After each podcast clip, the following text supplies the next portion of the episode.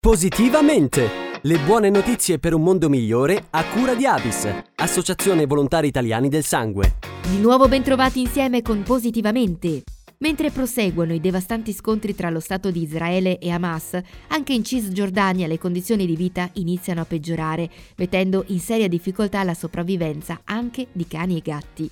Manca il cibo, manca l'acqua, mancano farmaci e davanti a questo scenario i volontari israeliani e palestinesi hanno deciso di unire le proprie forze e cooperare assieme a sostegno degli animali randagi. Anche l'organizzazione non governativa internazionale Animal Heroes ha dato il suo contributo, fornendo cibo, medicinali e sostegno economico alle cliniche veterinarie. Tramite loro, altre organizzazioni operative in Israele hanno dato disponibilità ad accogliere i casi più gravi e curarli presso i loro centri, salvando così la vita a numerosi amici a quattro zampe. Per scoprire come poter dare il proprio contributo, visitate il sito web animalheroes.eu.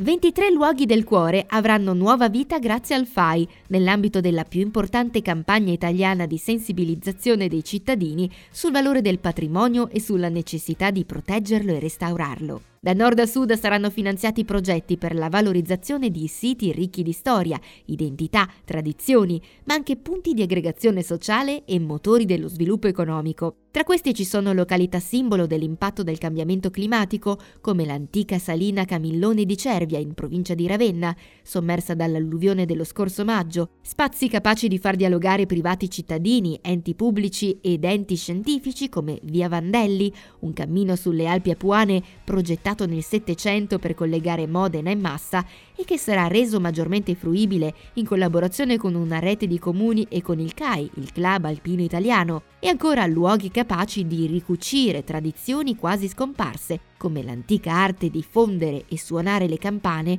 che ancora resiste a Valduggia in provincia di Vercelli. Con questi 23 interventi salgono a 162 i progetti finanziati grazie al censimento del FAI, che da quasi 50 anni si impegna ogni giorno per proteggere la bellezza del nostro paese e per raccontarla agli italiani di oggi e a quelli di domani.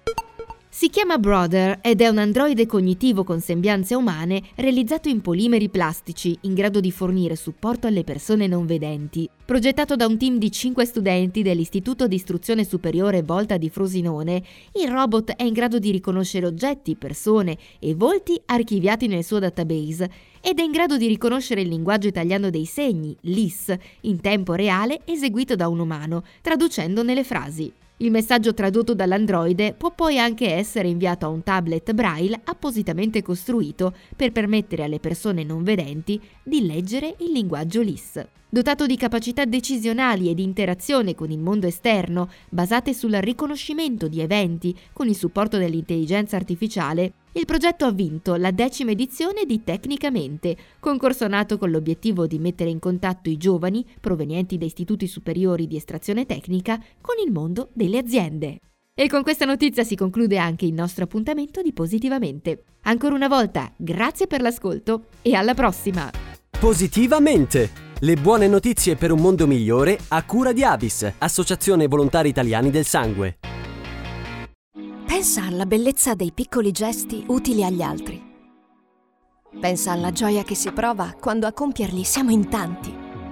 Pensa al coraggio di superare le proprie paure per prendere una scelta importante. E ora pensa a te, a noi e a quello che possiamo fare assieme. Perché la voglia di fare del bene entra in circolo mettiti in gioco e dona il sangue. Scopri come su avis.it.